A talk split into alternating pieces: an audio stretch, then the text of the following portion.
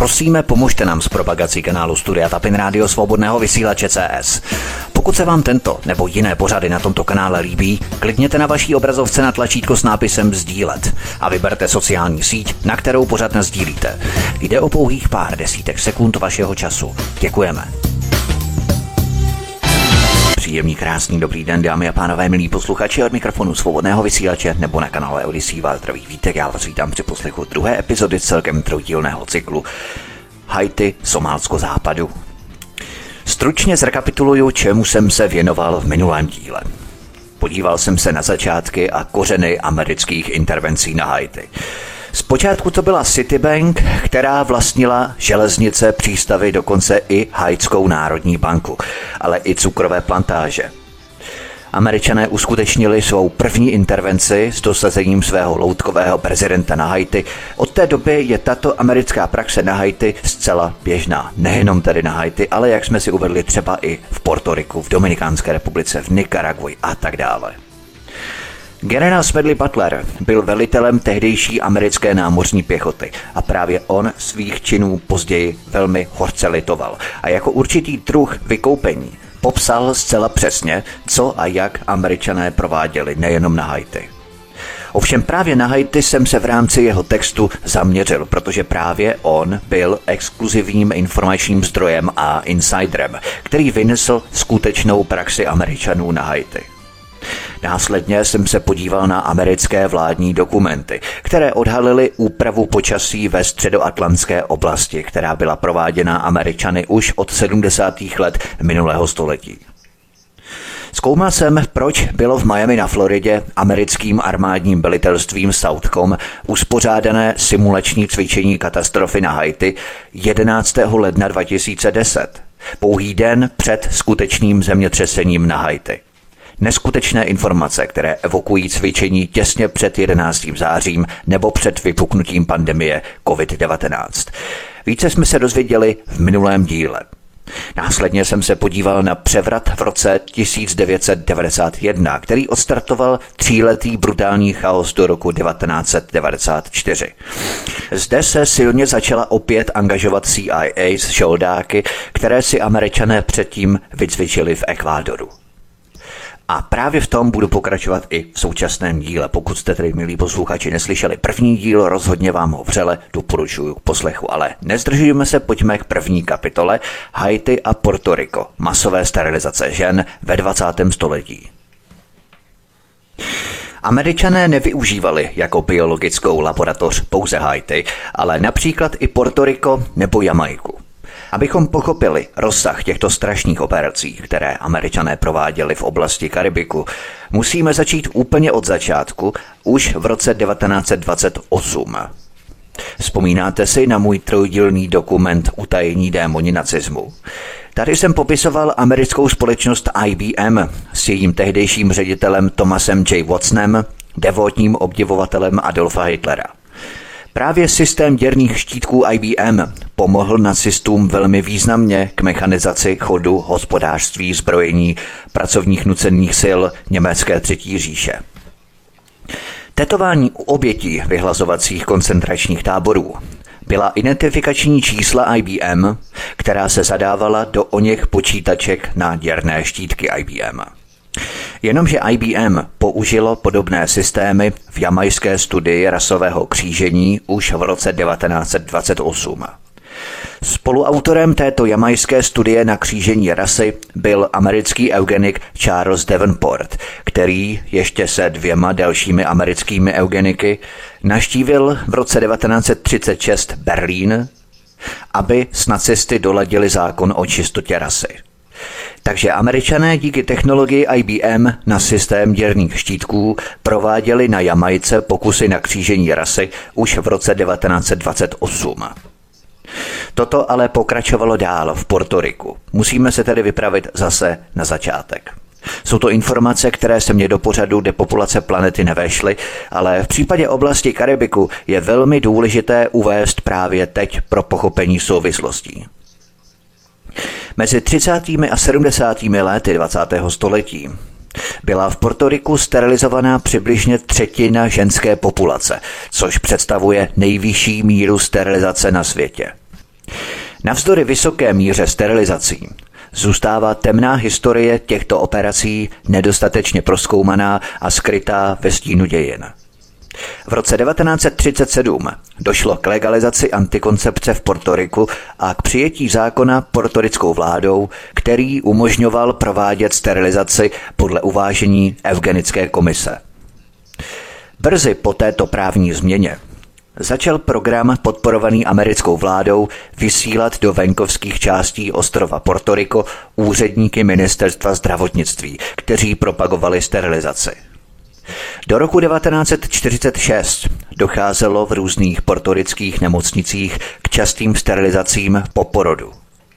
O rok později ovšem studie zjistila, že čtvrtina sterilizovaných žen svého rozhodnutí litovala. Katolíci a nacionalisté proti sterilizacím v 50. letech 20. století bojovali, což nakonec vyústilo ve zrušení zákona v roce 1960. Sterilizace byla tak běžná, že se jí říkalo jednoduše La Operacion, operace. Stejnojmený dokumentární film z roku 1982 odhalil kontroverzní historii plánování rodin v Portoriku a jeho roli v politickém a ekonomickém rozvoji ostrova. Portorická a americká vláda chtěli Portoriko učinit modernějším a ekonomicky úspěšnějším. Vycházela z myšlenky, že Portoriko je přelidněné a proto existoval dvojí plán na zvýšení národního úspěchu. První částí plánu ve 40.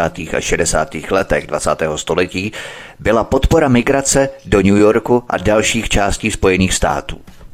Druhý aspekt zahrnoval propagaci sterilizace jako nejlepší formy kontroly porodnosti pro většinu žen a zavedení limitu dětí na rodinu. Současně se podporovalo zapojení žen do pracovního procesu, především v oblasti vyšívání a textilního průmyslu. Pro americké kapitalisty byly ideální takové ženy, které prostě nemohly mít děti, takže se nemuseli rozptilovat jejich výchovou a o to víc pro ně mohly makat v jejich manufakturách a robotárnách. Snahy o sterilizaci byly natolik rozšířené, že byly integrované do pracovního života žen. V továrnách na Portoriku bylo možné najít kliniky pro plánování rodiny, které díky grantům USAID poskytovali sterilizaci zdarma.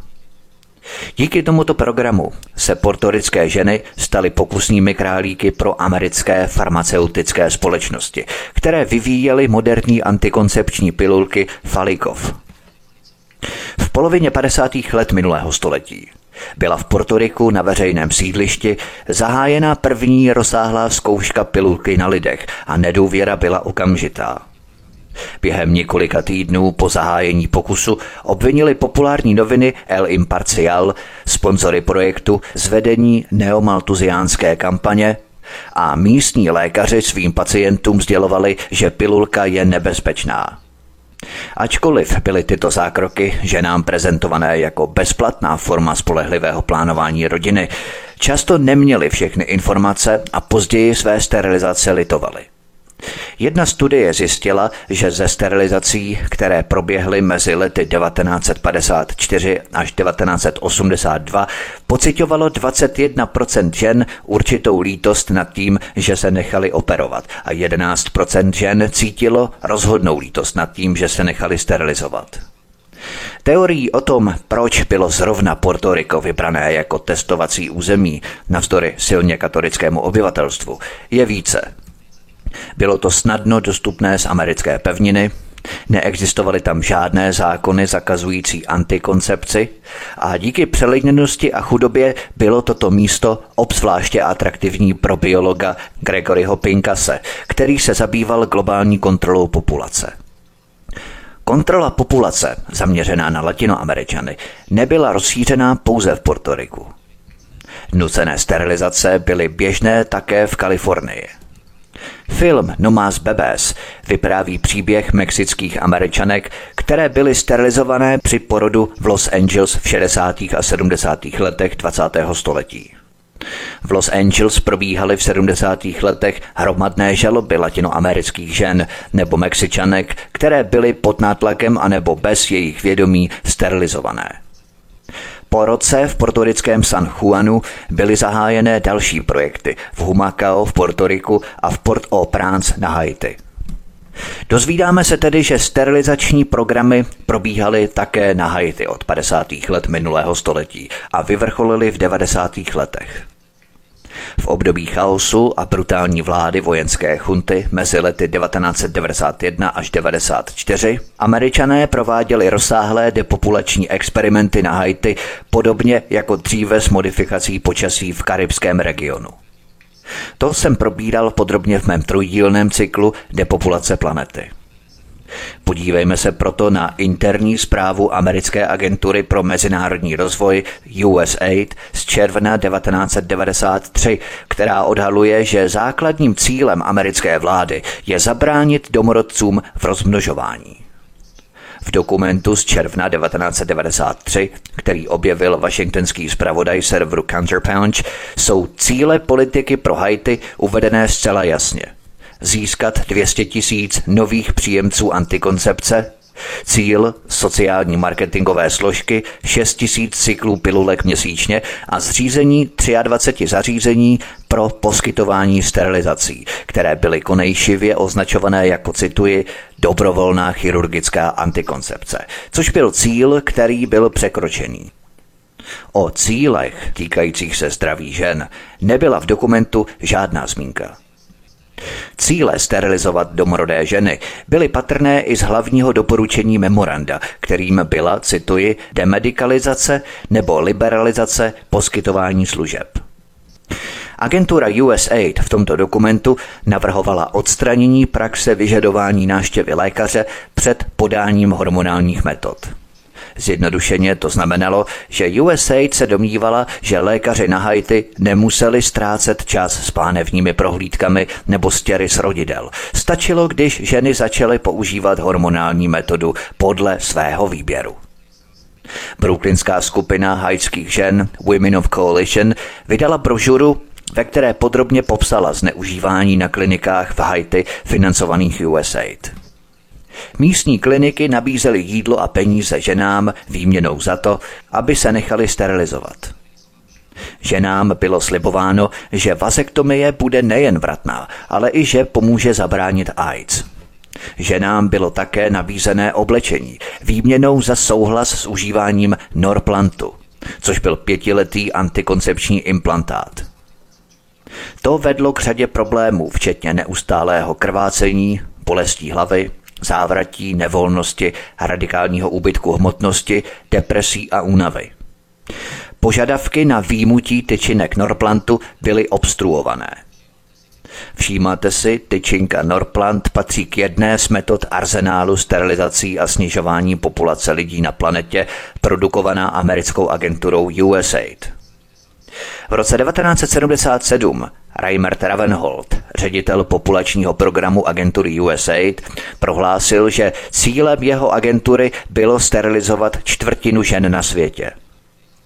Toto probíhalo během totálního chaosu vlády vojenské chunty na Haiti mezi lety 1991 až 1994.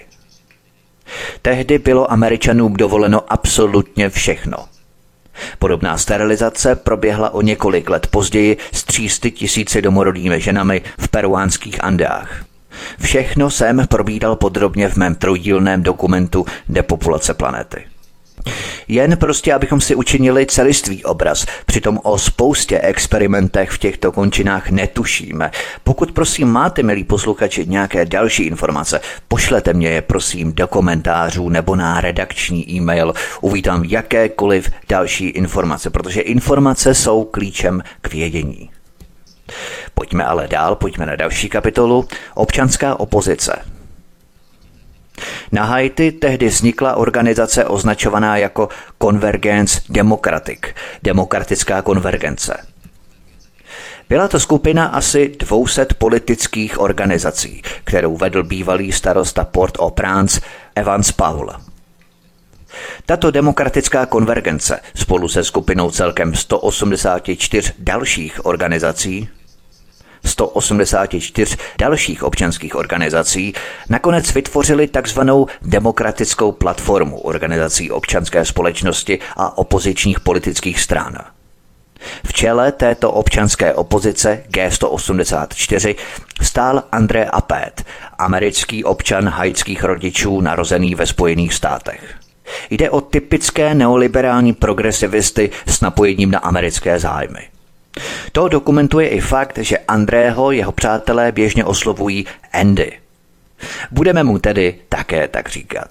Andy Apet vlastní společnost Alpha Industries, jednu z největších haitských exportních montážních linek na levnou pracovní sílu, která vznikla ještě za Duvalierovy éry. V jeho továrnách se vyrábělo textilní zboží a montovali elektronické výrobky pro řadu amerických firm, včetně Sperry Unisys, IBM, Remington a Honeywell. Andy Apet byl největším průmyslovým zaměstnavatelem na Haiti, který zaměstnával přibližně 4 tisíce pracovníků. Takový malý babiš na Haiti. Mzdy vyplácené v továrnách Andyho Apéda dosahovaly pouhých 68 centů na den. Psalo se o tom v Miami Times v článku z 26. února 2004. Tehdejší minimální mzda na Haiti činila řádově 1,5 dolaru na den – Americký národní výbor práce tehdy informoval, že v apédových továrnách na Haiti se často platilo méně než minimální mzda a že jeho zaměstnanci byli nucení pracovat 78 hodin týdně podle článku v Daily News New York z 24. února 2004. I tady se nám nitky opět zbíhají do osudového roku převratu na Haiti 1991. Andy Apet byl totiž rozhodným stoupencem vojenského převratu v roce 1991.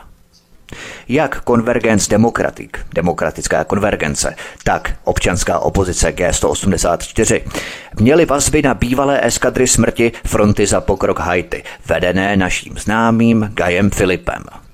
Na Haiti se tehdy dokonce vynořily informace, že tato fronta za pokrok Haiti byla také financovaná haitskou podnikatelskou komunitou. Jinými slovy, mezi občanskou opozicí demokratické konvergence a G184, které se prohlašovaly za nenásilné, a polovojenskou frontou za pokrok Haiti, existoval velmi jasný průsečík společných zájmů. Jednoduše nic je nerozdělovalo a naopak se maximálně shodovali – Chaos vojenské chunty skončil na Haiti v roce 1994. Tehdy byl znovu zvolený katolický kněz Jean Bertrand Aristide, který byl u moci od roku 1994 až do roku 2004. Posloucháte druhou část troudílného cyklu Haiti Somálsko západu. Od mikrofonu svobodného vysílače a nebo na kanále Odisí vás zdraví vítek. Písnička je před námi a po ní pokračujeme. Hezký večer, příjemný poslech. Od mikrofonu svobodného vysílače a nebo na kanále Odisí vás zdraví vítek. Posloucháte druhou část troudílného cyklu Haiti Somálsko západu. Pojďme na další kapitolu. Národní nadace pro demokracii NET. Praxe Spojených států bývá obvykle taková, že podporují opoziční síly v různých patrech. Na tom nejnižším patře vycvičují své operativce a další osoby, které se podílejí na destabilizaci země. Jsou to převážně žoldáci, zabijáci v polovojenských skupinách eskader smrti. Na vyšším patře se provádí korupce politiků, ať už uplácením nebo komprem, kdy tito politici prostě musí poslouchat, protože vědí, co na ně mají. V dalším zákulisním patře to jsou nevládní organizace, které jsou skvělou pátou kolonou a jakýmsi státem ve státě. Na Haiti to byly dvě základní skupiny. Demokratická konvergence a občanská opozice G184 tedy 184 občanských organizací. Tato občanská opozice na Haiti byla financovaná americkou národní nadací pro demokracii, tedy NET, která je prodlouženou rukou CIA. Tuto haitskou demokratickou platformu také podporoval americký Mezinárodní republikánský institut, který je odnoží této hlavní národní nadace pro demokracii. Předsedou správní rady Mezinárodního republikánského institutu byl senátor John McCain. A tady už to začíná být velmi zajímavé.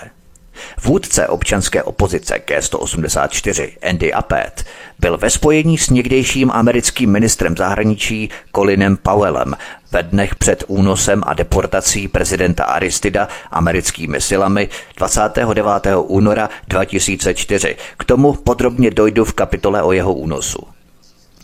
Apédova zastřešující organizace elitních podnikatelských a náboženských nevládních organizací, kterou podporoval také americký Mezinárodní republikánský institut, dostával značné finanční prostředky od Evropské unie, což čerpám z dalšího článku. Stojí za to připomenout, že americký NET, Národní nadace pro demokracii, ačkoliv formálně není součástí CIA, plní důležitou spravodajskou funkci na poli občanských politických stran a nevládních organizací. Kdo mě posloucháte pravidelně, tak už tyto všechny věci znáte, ale pro vás, kteří mě třeba posloucháte teprve poprvé, stručně zrekapituluju základ této organizace NET. I pro ostatní si myslím, že opakování je matkou moudrosti. Podrobněji jsem se tomu věnoval ve třetím díle mého pětidílného cyklu Krvavá historie CIA. Americká národní nadace pro demokracii, tedy NET, vznikla v roce 1983, kdy byla CIA obvinovaná z tajného uplácení politiků a zakládání falešných krycích organizací občanské společnosti. Podle Elena Weinsteina, který byl za Reaganovy vlády zodpovědným za založení NET, této Národní nadace pro demokracii, Mnohé z toho, co dnes děláme, dělala CIA tajně už před 25 lety. Článek Washington Post 21. září 1991. Tato organizace NET, Národní nadace pro demokracii, směřuje své finanční prostředky amerického kongresu do čtyř institutů. Mezinárodní republikánský institut, Národní demokratický institut pro mezinárodní záležitosti, Centrum pro mezinárodní soukromé podnikání a Americké centrum pro mezinárodní pracovní solidaritu. Tyto čtyři organizace jsou prý jedinečně kvalifikované k poskytování technické pomoci začínajícím demokratům po celém světě. Jinými slovy, mezi CIA a touto Národní nadací pro demokracii existuje rozdělení úkolů. Zatímco CIA poskytuje tajnou podporu ozbrojeným polovojenským povstaleckým skupinám a eskadrám smrti, tak Národní nadace pro demokracii a její čtyři složky financují občanské politické strany a nevládní organizace s cílem nastolit americkou demokracii po celém světě. Národní nadace pro demokracii představuje tak říkajíc občanskou obnož CIA. CIA podporuje polovojenské žoldáky a Národní nadace pro demokracii podporuje občanskou společnost a nevládní organizace. Tak to mají rozdělené. Intervence tohoto tandemu CIA a Národní nadace pro demokracii v různých částech světa se vyznačují jednotným schématem, které se uplatňuje v mnoha zemích. Organizace Národní nadace pro demokracii poskytla finanční prostředky skupinám občanské společnosti ve Venezuele, které iniciovaly pokus o převrat proti prezidentu Hugo Chávezovi. Ve Venezuele to byla demokratická koordinace, která byla příjemcem podpory Národní nadace pro demokracii. Na Haiti to byly demokratická konvergence a občanská opozice G184. Vždycky, když slyšíte demokratická, demokratický, demokratické, tak je nám na 90% jasné, že jde o americkou odnož, protože ti se nejvíce ohádějí právě těmito slovíčky jako demokracie, občanská společnost, humanita a tak dál a tak dál. Pořád to říkám. Takto si to rozdělili i třeba v bývalé Jugoslávii abychom chápali ty souvislosti, to schéma, jednotné schéma, které se pořád stále kopíruje a opakuje. Protože třeba v bývalé Jugoslávii CIA směřovala podporu kosovské osvobozenecké armádě od roku 1995 polovojenské skupině zapojené do teroristických útoků na jugoslávskou policii a armádu a mezi tím organizace Národní nadace pro demokracii prostřednictvím Centra pro mezinárodní soukromé podnikání podporovala opoziční koalici DOS v Srbsku a Černé hoře. Konkrétně Národní nadace pro demokracii financovala G17, opoziční skupinu ekonomů, která byla zodpovědná za formulaci reformní platformy volného trhu koalice DOS v prezidentských volbách v roce 2000, které vedly k pádu Slobodana Miloševiče. Pojďme na další kapitolu. Hořká ekonomická medicína na Haiti. Na tomto místě je potřeba vysvětlit základní stavebnicové kameny světové ekonomiky, které mají vliv nejen na Haiti, ale i na 95% dnešní světové ekonomiky. Mezinárodní měnový fond a Světová banka jsou klíčovými aktéry procesu hospodářské a politické destabilizace. Reformy Mezinárodního měnového fondu jsou sice prováděné pod záštitou mezivládního orgánu, ale mají tendenci podporovat strategické a zahraničně politické cíle Spojených států. Na základě tzv.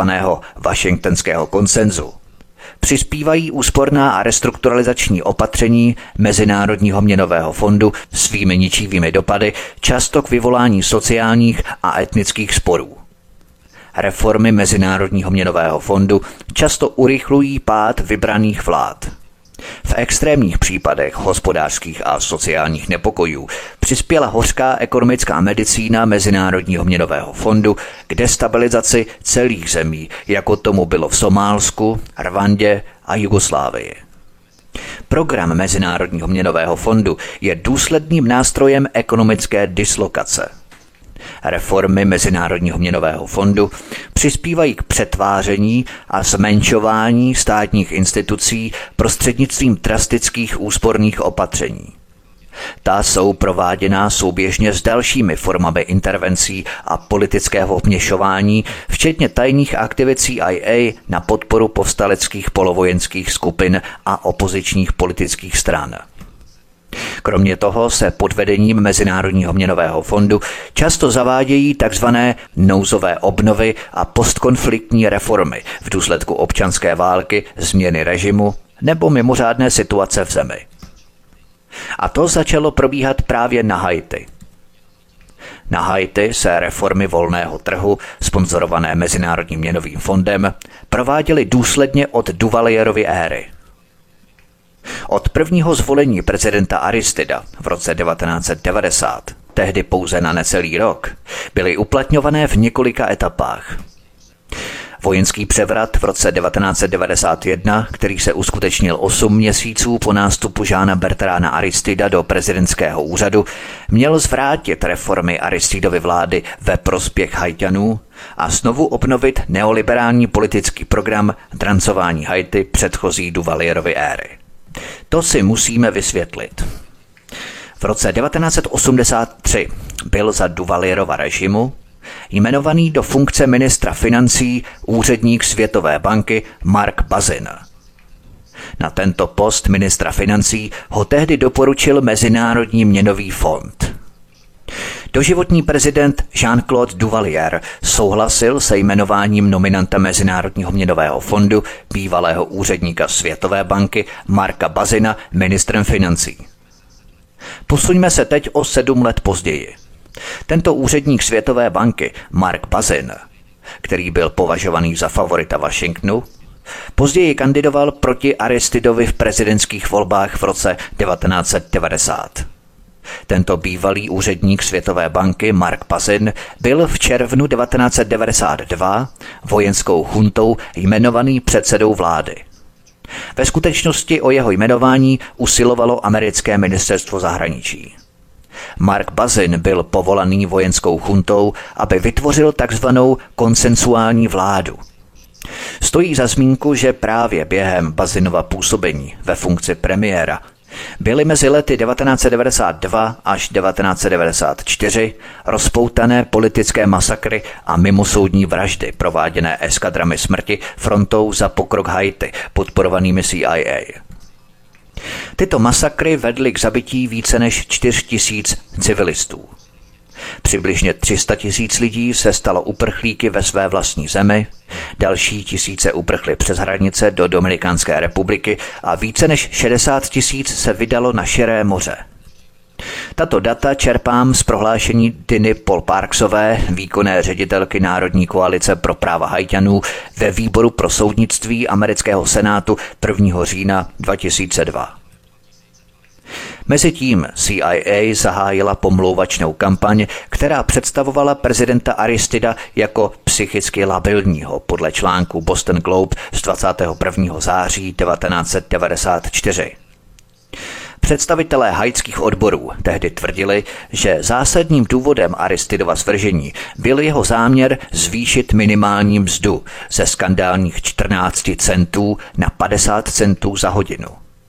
Avšak i kdyby se odbory mílily, Mzdová situace, která byla vedlejším produktem programu strukturálních úprav Světové banky pro tuto zemi, vypovídala mnohé o skutečných záměrech americké intervence. Pojďme se podívat na další kapitolu. Vojenská intervence Spojených států 1994. Po třech letech vlády americké chunty Amerika v roce 1994 zasáhla a vyslala na Haiti 20 tisíc okupačních vojáků a mírových sil. Cílem této vojenské intervence Američanů nebylo obnovit demokracii, právě naopak. Invaze byla provedena s cílem zabránit lidovému povstání proti vojenské chuntě a jejím neoliberálním kohortám. Jinými slovy, Vojenská okupace Američanů byla provedena s cílem zajistit politickou kontinuitu. Zatímco členové vojenské chunty byli poslaní do exilu, návrat k ústavní vládě vyžadoval dodržování diktátu Mezinárodního měnového fondu. Tím byla jednoduše vyloučena jakákoliv možnost progresivní alternativy k drastickému neoliberálnímu programu. Kromě toho zůstaly v zemi až do roku 1999 americké jednotky.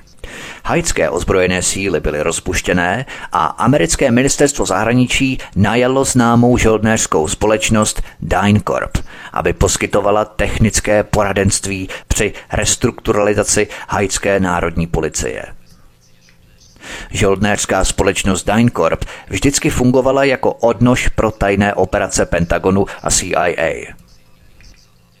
Na základě rad společnosti DynCorp byli do haitské národní policie přivedení bývalí důstojníci Tomto Makut a haitští vojenští důstojníci, kteří se podíleli na státním převratu na Haiti v roce 1991. Stejně jako v roce 1915 bylo Haiti v podstatě považované za ohroženou investici a proto byly opět nasazené americké jednotky, aby pacifikovali obyvatelstvo. Haitská armáda, zapletená do převozu drog a obviněná z rozsáhlého porušování lidských práv, nebyla nikdy účinně očištěná. Všeobecná amnestie ve skutečnosti zajistila, že zločinci a vrazy nebyli postaveni před soud. Zatrpklost a nedůvěra veřejnosti se prohloubily zejména proto, že se sociální a ekonomické podmínky zásadně nezměnily, což bylo téměř jisté díky tomu, že Aristide jako podmínku svého návratu souhlasil s tím, že nebude realizovat reformní program, který byl před třemi lety zmařený. Pojďme na další kapitolu. První vlna reform 1994 až 2000. V říjnu 1994 se Aristide vrátil z exilu a znovu se ujal prezidentského úřadu až do konce svého prvního mandátu v roce 1996. Do jeho kabinetu byli přivedeni reformátoři volného trhu. Byla přijatá nová vlna smrtící makroekonomické politiky v rámci tzv. plánu mimořádné hospodářské obnovy Emergency Economic Recovery Plan, Jehož cílem bylo dosáhnout rychlé makroekonomické stabilizace, obnovit veřejnou zprávu a věnovat se nejnaléhavějším potřebám. Obnovení ústavní vlády bylo vyjednané, podle pravidel pravověrných demokratů, za zavřenými dveřmi s vnějšími věřiteli Haiti. Před Aristidovým znovuzvolením do funkce prezidenta země byla nová vláda povinná vyrovnat dluhové nedoplatky země vůči vnějším věřitelům. Nové půjčky poskytnuté Světovou bankou, mezi Americkou rozvojovou bankou IDB a Mezinárodním měnovým fondem byly ve skutečnosti použité k vyrovnání závazků Haiti vůči mezinárodním věřitelům. Nové peníze byly použité na splácení starých dluhů, což vedlo ke spirálovitému růstu zahraničního dluhu. V době nástupu vojenské vlády v roce 1991 došlo k poklesu hrubého domácího produktu HDP o 30% S příjmem obyvatel 250 dolarů ročně je Haiti nejchudší zemí západní polokoule a patří mezi nejchudší země světa. Světová banka tehdy odhadovala nezaměstnanost na 60% Zpráva amerického kongresu z roku 2000 ji odhadovala až na 80% v důsledku tříleté vojenské vlády a hospodářského úpadku nedošlo k mimořádné hospodářské obnově, jak předpokládala dohoda o půjčce Mezinárodního měnového fondu. Ve skutečnosti tomu bylo právě naopak. Stabilizace, vnucená Mezinárodním měnovým fondem v rámci programu oživení, vyžadovala další rozpočtové škrty v téměř neexistujících programech sociálního sektoru.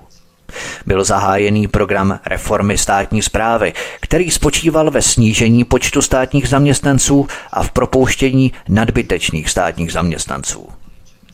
Balíček Mezinárodního měnového fondu a Světové banky částečně přispěl k paralýze veřejných služeb, což nakonec vedlo k zániku celého státního systému. V zemi, kde zdravotnictví a školství prakticky neexistovaly, požadoval Mezinárodní měnový fond propuštění přebytečných učitelů a zdravotníků s cílem splnit svůj cíl pro rozpočtový deficit. Zahraničně politické iniciativy Washingtonu byly koordinované s předepisováním smrtící ekonomické medicíny Mezinárodního měnového fondu. Země byla doslova dotlačená na pokraj hospodářské a sociální katastrofy. Posloucháte druhou část troudílného cyklu Haiti Somálsko západu. Od mikrofonu svobodného vysílače a nebo na kanále Odisí vás zdraví vítek. Písnička je před námi a po ní pokračujeme. Hezký večer, příjemný poslech. Od mikrofonu svobodného vysílače a nebo na kanále Odisí vás zdraví vítek. Posloucháte druhou část troudílného cyklu Haiti Somálsko západu. Pojďme na další kapitolu Osud haitského zemědělství. Na haitském venkově žije každý druhý obyvatel země – více než 75% haitské populace se tradičně zabývá zemědělstvím, kde se pěstují jak potravinářské plodiny pro domácí trh, tak řada tržních plodin na vývoz. Už za Duvalierovy éry bylo rolnické hospodářství podkopané.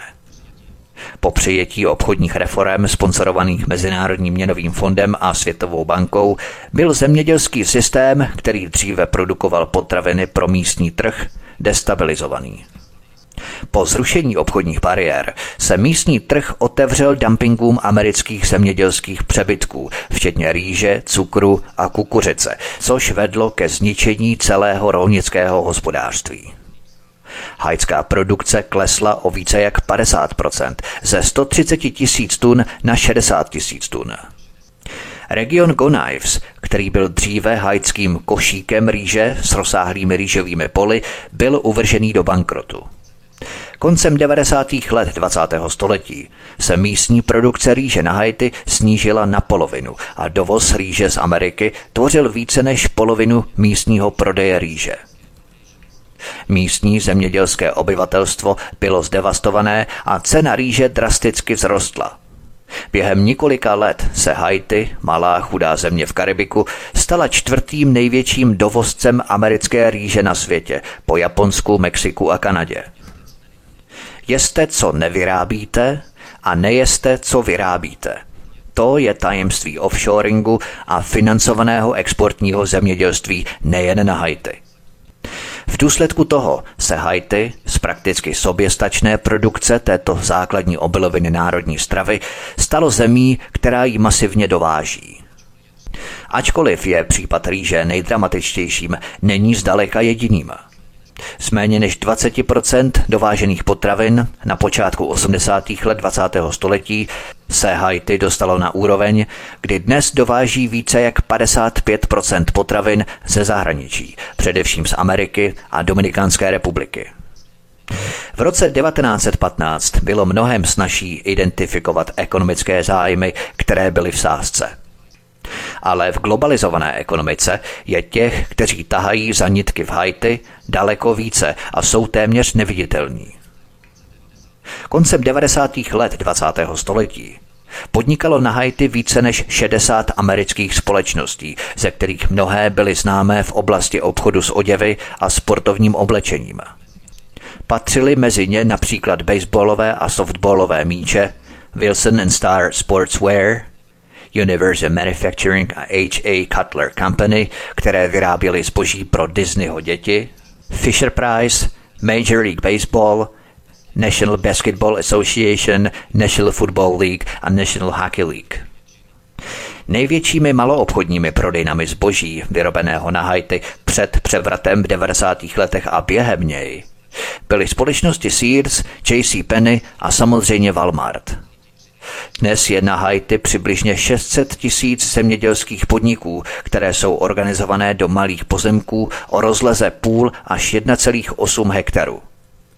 Rolnické zemědělství je většinou rodinné a tradiční, ale existuje mnoho různých forem vlastnictví. Rodinní vlastníci půdy, nájemci, pachtýři, nádeníci a tak dále.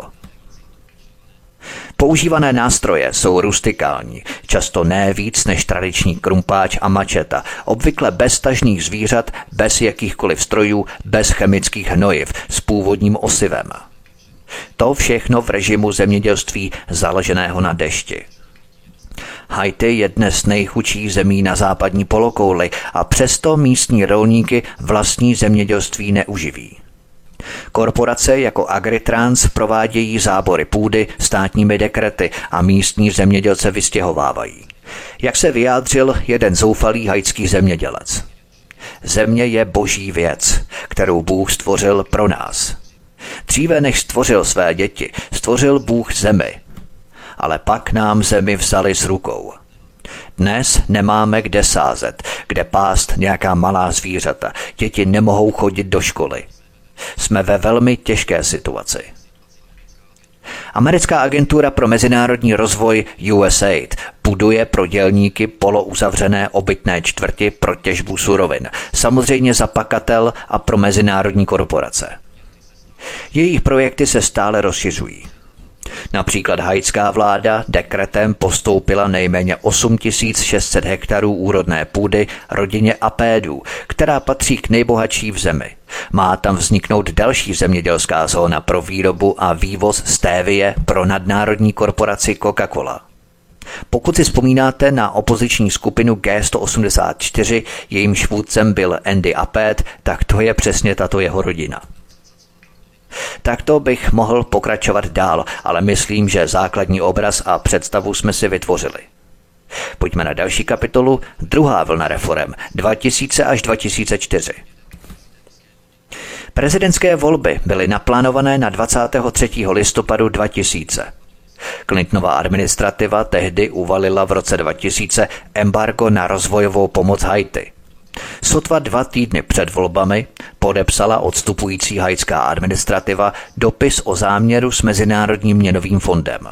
Perfektní načasování. Dohoda s Mezinárodním měnovým fondem prakticky od počátku vylučovala jakýkoliv odklon od neoliberální agendy. Haitský ministr financí zaslal 14. prosince 2000 parlamentu upravený rozpočet.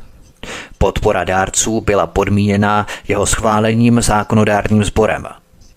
Prezident Aristide sice slíbil zvýšit minimální vzdu, zahájit výstavbu škol a programy na podporu gramotnosti, ale nová vláda měla svázané ruce. Všechna zásadní rozhodnutí týkající se státního rozpočtu, řízení veřejného sektoru, veřejných investic, privatizace a obchodní a měnové politiky už byla přijatá. Byla totiž součástí dohody uzavřené s Mezinárodním měnovým fondem 6. listopadu 2000. V roce 2003 Mezinárodní měnový fond nařídil uplatnění tzv. pružného cenového systému pohoných hmot, což okamžitě vyvolalo inflační spirálu. Haitská měna byla devalvovaná. Ceny ropy se v lednu a v únoru 2003 zvýšily přibližně o 130 to posloužilo ke zvýšení odporu obyvatelstva vůči Aristidově vládě, která podporovala provádění ekonomických reform Mezinárodního měnového fondu. Zvýšení cen pohoných hmot přispělo ke 40% nárůstu spotřebitelských cen v letech 2002 až 2003. Mezinárodní měnový fond zase požadoval, navzdory dramatickému nárůstu životních nákladů, zmrazení mest jako prostředek kontroly inflačních tlaků. Mezinárodní měnový fond ve skutečnosti tlačil na vládu, aby snížila platy ve veřejném sektoru, včetně platů učitelů a zdravotníků.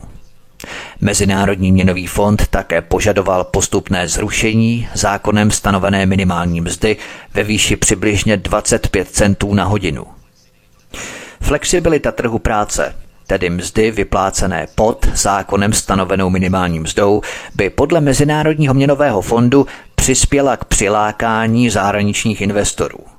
Levná zbytná pracovní síla. Čím méně budou lidem platit, tím lépe. Denní minimální mzda činila v roce 1994 3 dolary a v roce 2004 místo aby stoupla, tak klesla na 1,5 až 1,3 čtvrtě dolarů v závislosti na směném kurzu gurdy vůči dolaru. V naprosto zvrácené logice jsou propastně nízké mzdy na Haiti, které jsou od 80. let 20. století součástí rámce politiky levné práce, Mezinárodním měnovým fondem a Světovou bankou považované za prostředek ke zlepšení životní úrovně. Jinými slovy, dílny v montážním průmyslu a nucené pracovní podmínky na haitských zemědělských plantážích považuje Mezinárodní měnový fond za klíč k dosažení hospodářské prosperity, protože přitahují zahraniční investice. Země se ocitla ve svěrací kazajce spirálovitě rostoucího zahraničního dluhu. Hořkou ironií je, že v zemi, kde na 10 tisíc obyvatel připadá 1,2 lékaře a kde je velká většina obyvatelstva negramotná, byla zavedena úsporná opatření v sociálních sektorech, sponsorovaná Mezinárodním měnovým fondem a Světovou bankou. Státní sociální služby které za Duvaliera prakticky neexistovaly, se zhroutily. Výsledkem tohoto ministrování Mezinárodního měnového fondu byl další propad kupní síly, který postihl i střední příjmové skupiny. Mezitím prudce vzrostly úrokové sazby – v severních a východních částech země vedlo zvýšení cen pohoných hmot k faktickému ochromení dopravy a veřejných služeb, včetně dodávek vody a elektřiny. Zatímco hrozila humanitární katastrofa, kolaps ekonomiky v čele s Mezinárodním měnovým fondem posloužil k posílení popularity demokratické platformy, která obvinila Aristida ze špatného hospodaření. Není třeba dodat, že vůdci demokratické platformy, včetně Andyho Apéda, který ve skutečnosti vlastnil tyto robotárny, jsou přece hlavními protagonisty ekonomiky s nízkými mzdami. Pojďme na další kapitolu. Kosovský model a jeho hajská kopie. V únoru 2003 Washington oznámil jmenování Jamese Foleyho velvyslancem na Haiti – James Foley byl za Clintonovy vlády mluvčím ministerstva zahraničí během války v Kosovu.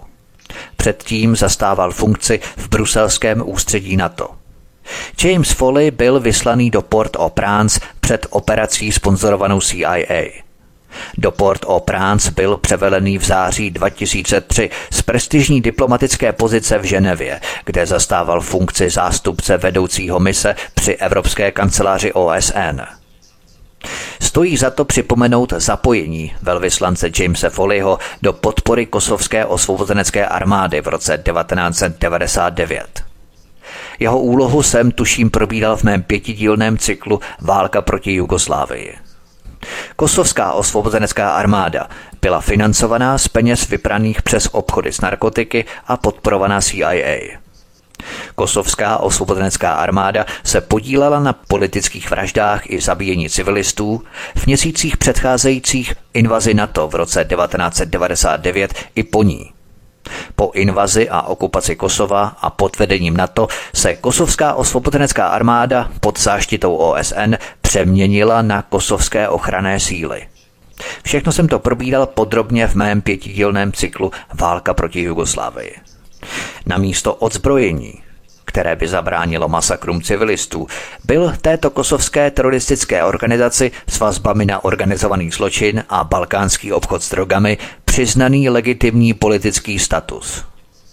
V době kosovské války byl současný velvyslanec na Haiti James Foley pověřený přípravou informací na ministerstvu zahraničí a úzce spolupracoval se svým protějškem v NATO v Bruselu Jamiem Shájem. Sotva dva měsíce před útokem války vedené NATO 24. března 1999 vyzval James Foley k transformaci kosovské osvobozenecké armády na respektovanou politickou organizaci. Cituji. Chceme s nimi, rozumíme s kosovskou osvědeckou armádou, rozvíjet dobré vztahy, když se transformují v politicky orientovanou organizaci. Věříme, že máme mnoho rad a mnoho pomoci, kterou jim můžeme poskytnout, pokud se stanou přesně takovým politickým aktérem, jakými bychom chtěli, aby se stali. Pokud jim můžeme pomoci a oni chtějí, abychom jim v tomto úsilí o transformaci pomohli, myslím, že to není nic, proti čemu by někdo mohl něco namítat. Konec citace. Po invazi byla vytvořena samozvaná kosovská zpráva, složená z kosovské osvobozenecké armády a hnutí Demokratické unie koalice pěti opozičních stran, které stály proti Rugovově demokratické lize. Kromě funkce premiéra ovládala kosovská osvobozenecká armáda také ministerstva financí, veřejného pořádku a obrany. Postoj amerického ministerstva zahraničí, vyjádřený ve Foliho prohlášení, zněl, že kosovská osvobozenecká armáda nebude moci pokračovat jako vojenská síla, ale bude mít šanci pokročit ve svém úsilí o samozprávu v jiném kontextu, čím se myslelo inaugurace faktické narkodemokracie pod ochranou NATO. Pokud jde o obchod s drogami, Kosovo a Albánie zaujímají podobné postavení jako Haiti. Představují úzel v tranzitu, respektive překládce narkotik ze Zlatého půlměsíce přes Irán a Turecko do západní Evropy. Kosovská osvobozenecká armáda byla podporovaná CIA, německou Bundesnachrichtendienst, PND a NATO. Měla vazby na albánskou mafii a zločinecké syndikáty zapojené do obchodu s narkotiky. Byl toto model pro Haiti, jak jej v roce 1999 formuloval pozdější velvyslanec Spojených států na Haiti James Foley? Naprosto ano. Pro CIA a pro ministerstvo zahraničí byla fronta za pokrok Haiti a Guy Phillips pro Haiti tím, čím byla kosovská osvobozenecká armáda a Hashim Tači pro Kosovo. Jinými slovy, záměrem Washingtonu byla změna režimu na Haiti a nastolení loutkové vlády. Tento loutkový režim na Haiti byl zaštítěný demokratickou platformou a frontou pro osvobození a národní obnovu, jejímiž vůdci byli bývalí teroristé z fronty za pokrok Haiti a Tomto Makut. Ti integrovali vládu národní jednoty spolu s vůdci demokratické konvergence a skupiny G184 organizací občanské společnosti vedené Andy Apédem. Konkrétně fronta za pokrok Haiti, vedená Guyem Filipem, obnovila haitské ozbrojené síly, které byly rozpuštěné v roce 1995. V sázce byla případná dohoda o rozdělení moci mezi různými opozičními skupinami a povstalci podporovanými CIA, kteří byli napojení na transitní obchod s kokainem z Kolumbie přes Haiti na Floridu do Miami. Ochrana tohoto obchodu měla vliv na vytvoření nové protidrogové vlády, která sloužila americkým zájmům. Pojďme na další kapitolu. Obchod s narkotiky. Vzpomínáte si na můj pořad Drogy a CIA, který jsem vysílal před více jak půl rokem. CIA nese spolu odpovědnost nejen za nárůst celosvětové produkce drog, ale také i za její významné pašování do Spojených států. V březnu 1997 byl v Miami na Floridě obviněný Michel José François, policejní šéf na Haiti, podporovaný CIA za to, že pomohl propašovat do Spojených států 30 tun kolumbijského kokainu a heroinu. Haitská národní spravodajská služba, kterou CIA pomáhala vytvořit, byla také cílem vyšetřování ministerstva spravedlnosti, které vedlo k obvinění. Zatímco reálná ekonomika Haiti byla pod náporem reform Mezinárodního měnového fondu přivedená k bankrotu, obchod s překládkou narkotik nadále vzkvétal. Podle amerického úřadu pro kontrolu obchodu s drogami zůstává Haiti hlavní zemí pro překládku drog v celé karibské oblasti, přes kterou proudí obrovské zásilky kokainu z Kolumbie do Spojených států. Odhaduje se, že Haiti je dnes zodpovědné za 14% veškerého kokainu, který se dostává do Ameriky, což představuje miliardové příjmy pro organizovaný zločin a americké finanční instituce, které perou obrovské množství špinavých peněz. Celosvětový obchod s narkotiky se odhaduje na 500 miliard dolarů.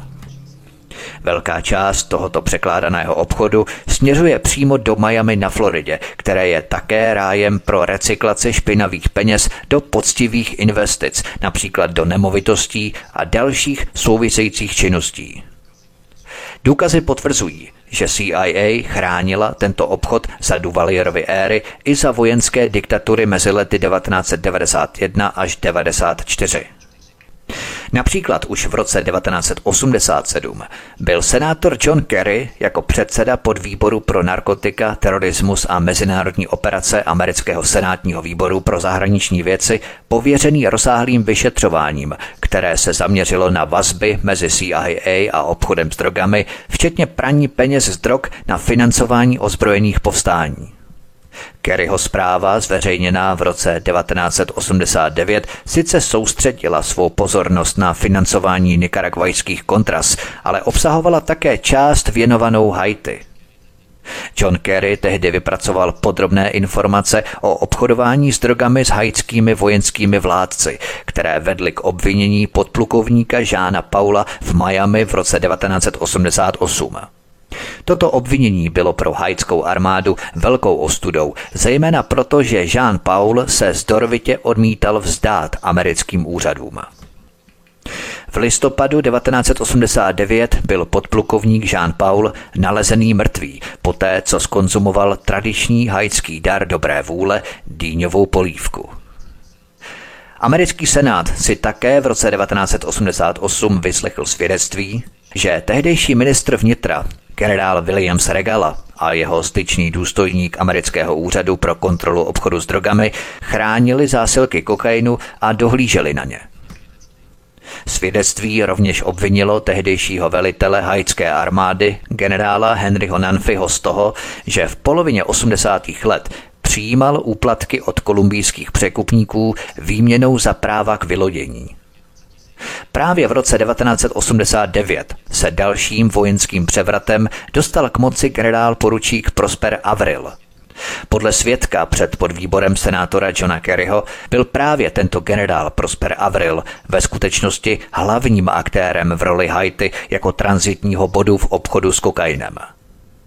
Jack Plum, který byl Kerryho zvláštním poradcem, poukázal na spolovinu amerických představitelů ve svém prohlášení z roku 1996 před výběrovým výborem amerického senátu pro spravodajské služby, obchodování s drogami a válce proti kontrarozvědce. Cituji.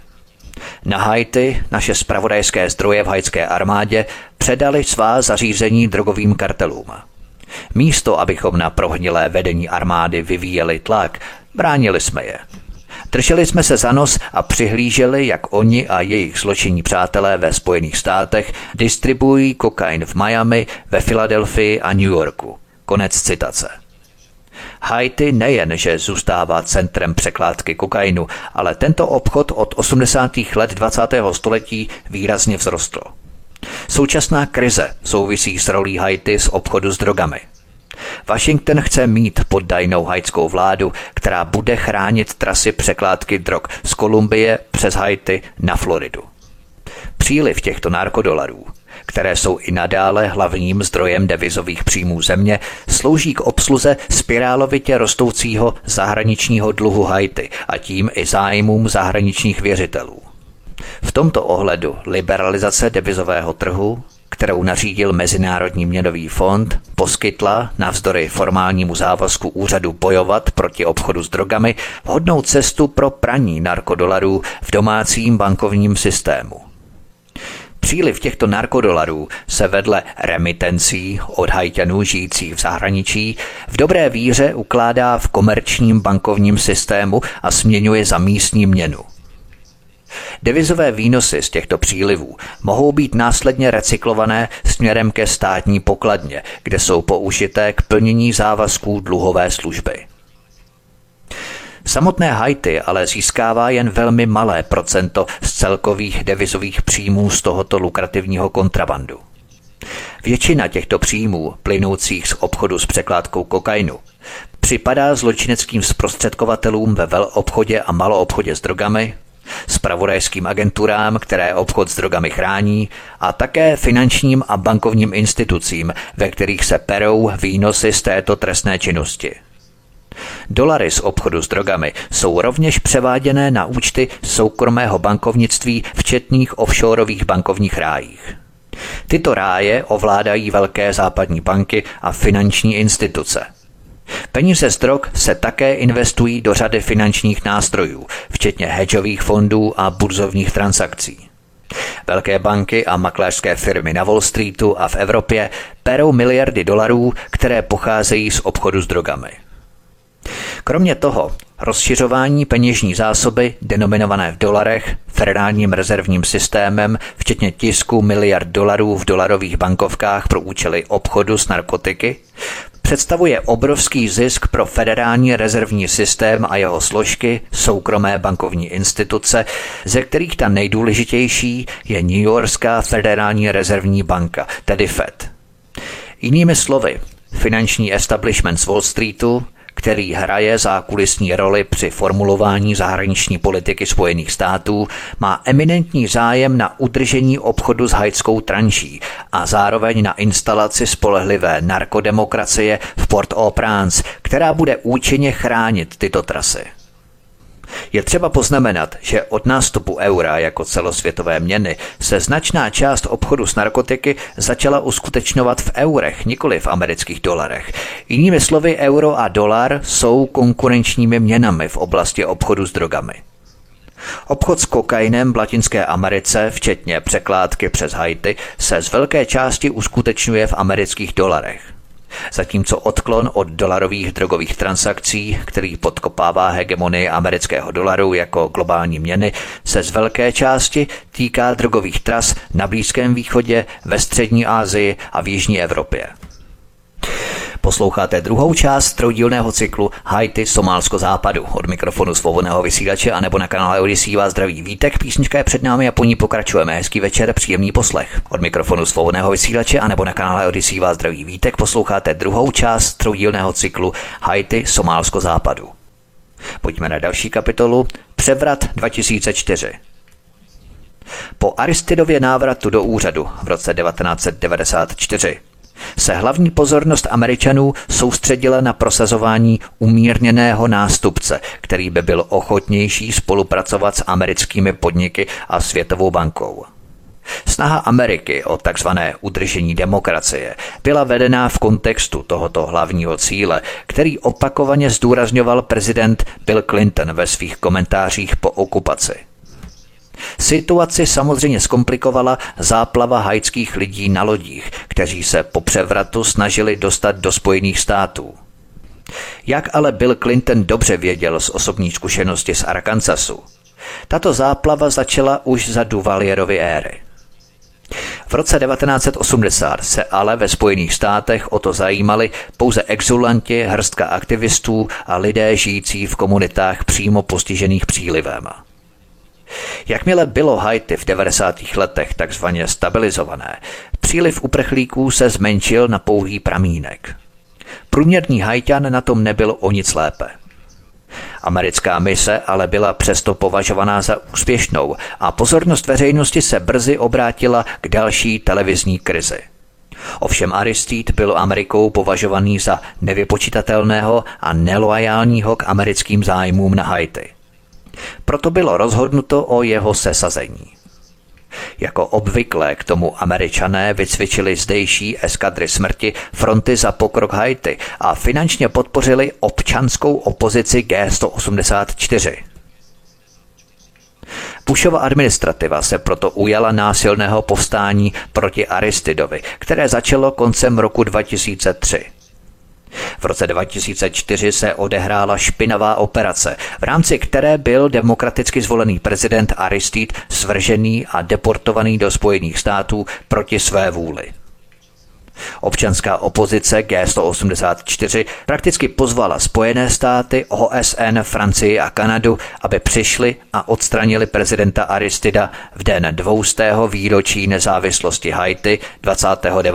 února 2004. Američané donutili prezidenta Aristida podepsat rezignační dopis v neděli 29.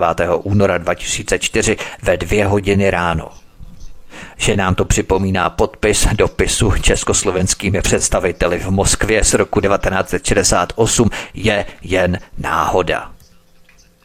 29. února 2004 převzalo komando JTF-2 kontrolu nad letištěm, ze kterého byl haitský prezident Jean Bertrand Aristide podle svých slov unesený americkou námořní pěchotou do letadla a vysazený ve Středoafrické republice. Podle agentury AFP asi 30 vojáků kanadských speciálních jednotek zajistilo v neděli 29. února 2004 letiště a dva ostřelovači se umístili na vrcholu kontrolní věže. Elitní bojové jednotky vstoupily do Port au Prince o pět dní dříve, prý proto, aby chránili americké velvyslanectví. Nasazení JTF-2 bylo součástí kampaně Kanady, Francie a Ameriky s cílem destabilizovat a svrhnout zvolenou haitskou vládu. Podle vojenské zprávy o operaci Principle více než 100 příslušníků kanadských sil a čtyři letadla CC-130 Hercules pomáhali s nouzovými pohotovostními plány a bezpečnostními opatřeními během týdne před převratem. Neschopnost prezidenta Aristida udržet pořádek v atmosféře destabilizace podporované spojenými státy poskytla skvělou záminku pro další cvičení ve změně režimu. Toto ozbrojené povstání bylo ovšem výsledkem pečlivě zinscenované vojensko-spravodajské operace – Devět dní před haitským převratem 20. února 2004 americký velvyslanec James Foley povolal tým čtyř vojenských expertů z Jižního velitelství Spojených států Southcom v sídle v Miami na Floridě.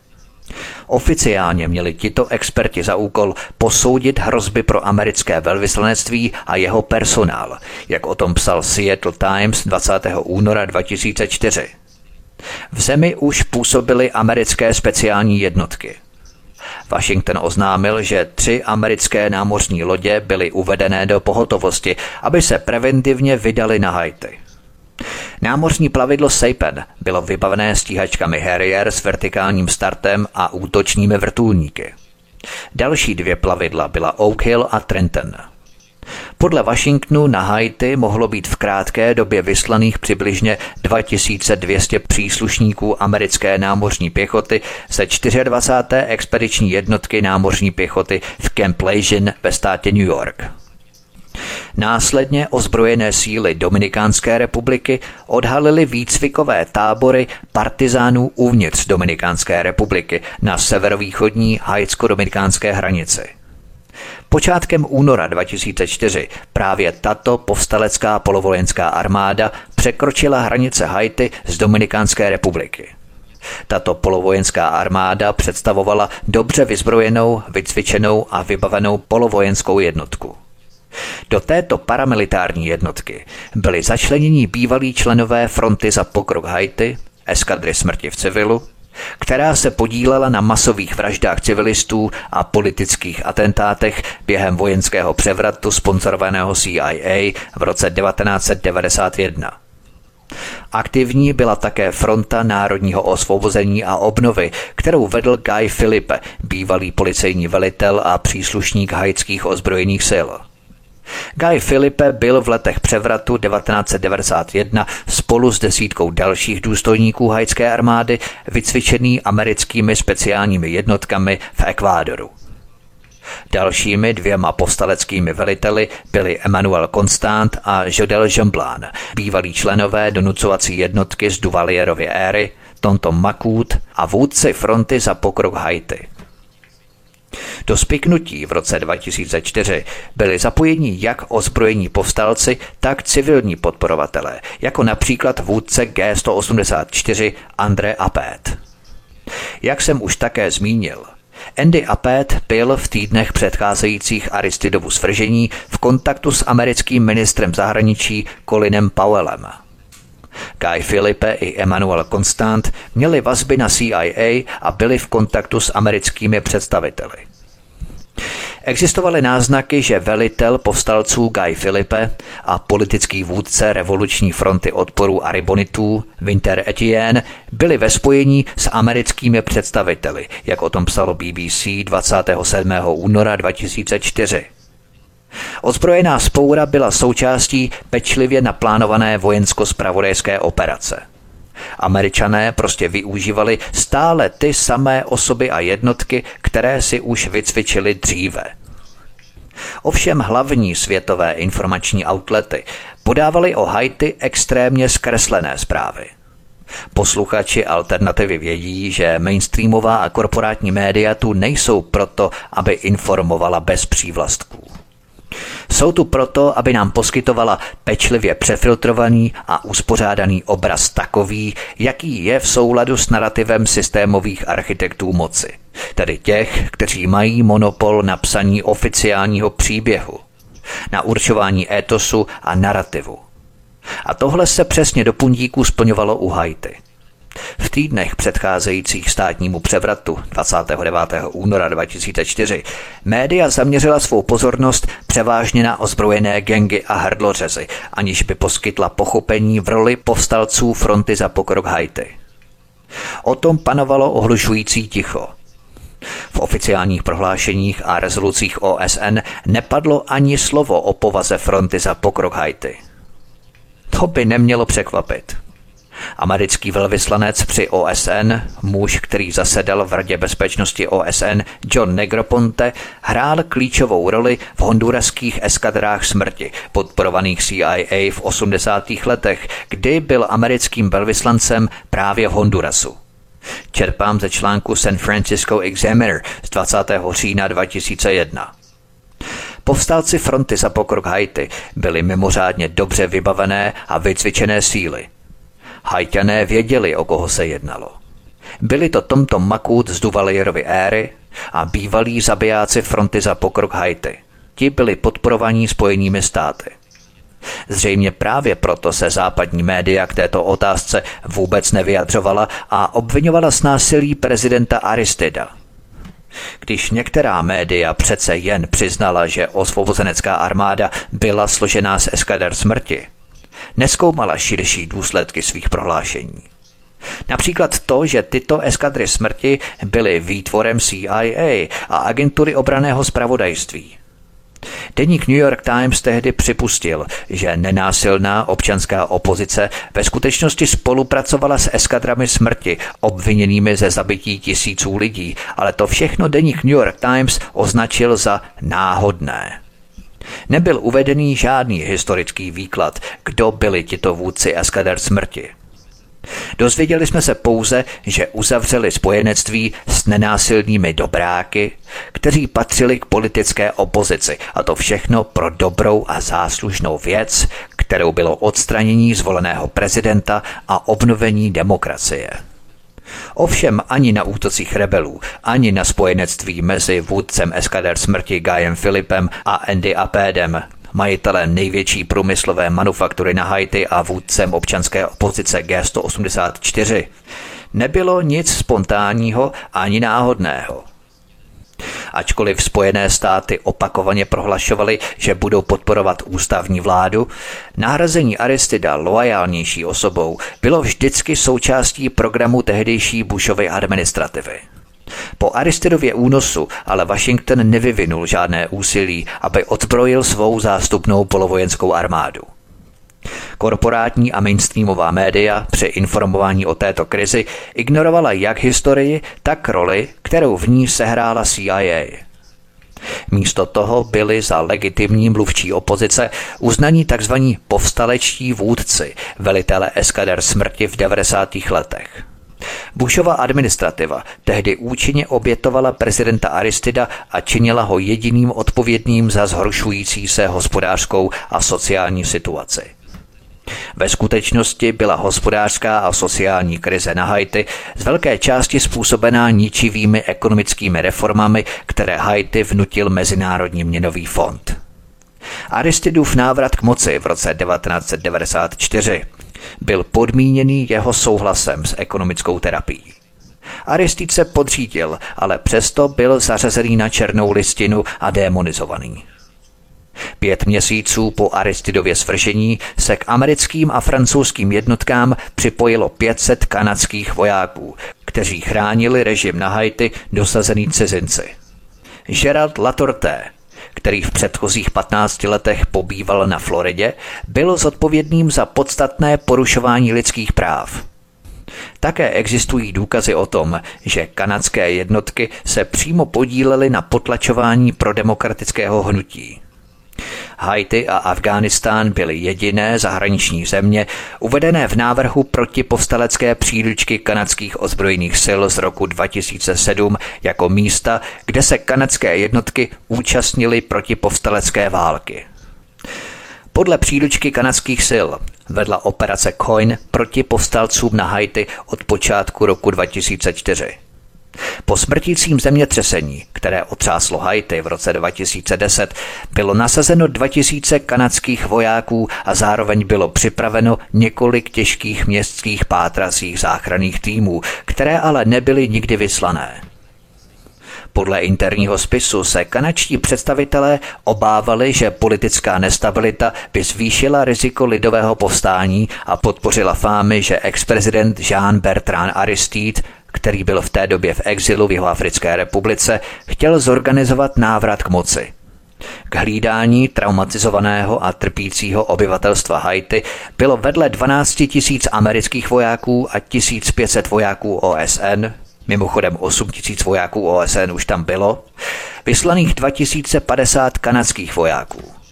Přestože se nejednalo o válku, bylo na Haiti po určitou dobu více zahraničních vojáků na kilometr čtvereční než v Afghánistánu nebo Iráku a přibližně stejně tolik na jednoho obyvatele. To je všechno pro tento druhý díl Haiti Somálsko-západu. Co uslyšíte ve třetím závěrečném díle, milí posluchači? Podívám se na otřesné zkušenosti s pašováním dětí a obchodu s nimi po zemětřesení na Haiti v roce 2010. Nicméně tento fenomén proskoumám v širší perspektivě. Na Haiti totiž probíhal obrovský letecký transport dospělých lidí do Chile. Šlo o obří operaci leteckého pašování lidí, ve které byly zapojené účelově založené aerolinky, například Latin American Wings. Každý rok propašovali z Haiti do Chile desítky tisíc lidí jako levných pracovních sil – v latinoamerickém tisku to byl obrovský skandál a aféra z roku 2017. Jenže v té době také probíhaly tajné letecké transporty uprchlíků z Afriky a Ázie do Evropy.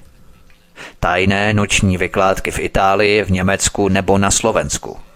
Obrovské letecké transporty velkých mas lidí. Do jaké míry západní systém napomáhá urychlovat migraci a do jaké míry se na tom podílely i vybrané aerolinie. Odhalím neskutečné souvislosti a to se nechvástám pro hlaciné zvyšování napětí, ale jsou to neskutečné informace. Podívám se následně na nedávného prezidenta Haiti Juvenala Moseho, na kterého byl spáchaný atentát kolumbijskými žoldáky a dvěma americkými veliteli operátory CIA. Bylo to stejné komando vycvičené v Americe i v Kolumbii, které se pokusilo neúspěšně zabít i Nikolase Madura ve Venezuele rok dříve. Stopy a nitky se zbíhají v soukromé bezpečnostní agentuře v Miami na Floridě. Uvedu jména konkrétních osob a podívám se podrobněji na práci těchto bezpečnostních agentur po světě. Dochází k takzvané privatizaci bezpečnosti, kdy si vlády stále častěji najímají na špinavou práci a černé operace tyto bezpečnostní agentury, které si najímají vycvičené žoldáky schopné udělat cokoliv. Koncem příštího posledního dílu se podívám na militarizaci anské a karibské oblasti a na proces somalizace Haiti jako odstrašující příklad fungování současného systému na místě v Haiti, kde se protínají průsečíky zájmů globálních struktur a jejich zájmů. O tom všem si budeme povídat v příštím třetím závěrečném díle cyklu Haiti, Somálsko, Západu. Já vám děkuji, milí posluchači, za vaše komentáře tady na kanále Odyssey, za lajkování tohoto pořadu a případně za sdílení pořadu na sociální média anebo rozposílávání e-maily, pokud třeba se pohybujete v nějakých diskuzních fórech, internetových diskuzních fórech, anebo třeba i komentáře v rámci určitých témat nebo doporučení, tak budu rád, když třeba tento odkaz tohoto i předchozího i dalšího třetího dílu na toto internetové fórum skopírujete. Budu velmi rád, protože to je velmi důležité pro to, aby se tyto informace dostávaly mezi co nejvíce lidí. Od mikrofonu svobodného vysílače a nebo na kanále Odyssey vás zdraví Vítek. Já se na vás budu těšit při poslechu třetího závěrečného dílu z tohoto trojdílného cyklu Haiti, Somálsko západu. Hezký večer. Prosíme, pomožte nám s propagací kanálu Studia Tapin Rádio Svobodného vysílače CS. Pokud se vám tento nebo jiné pořady na tomto kanále líbí, klikněte na vaší obrazovce na tlačítko s nápisem Sdílet a vyberte sociální síť, na kterou pořád sdílíte. Jde o pouhých pár desítek sekund vašeho času. Děkujeme.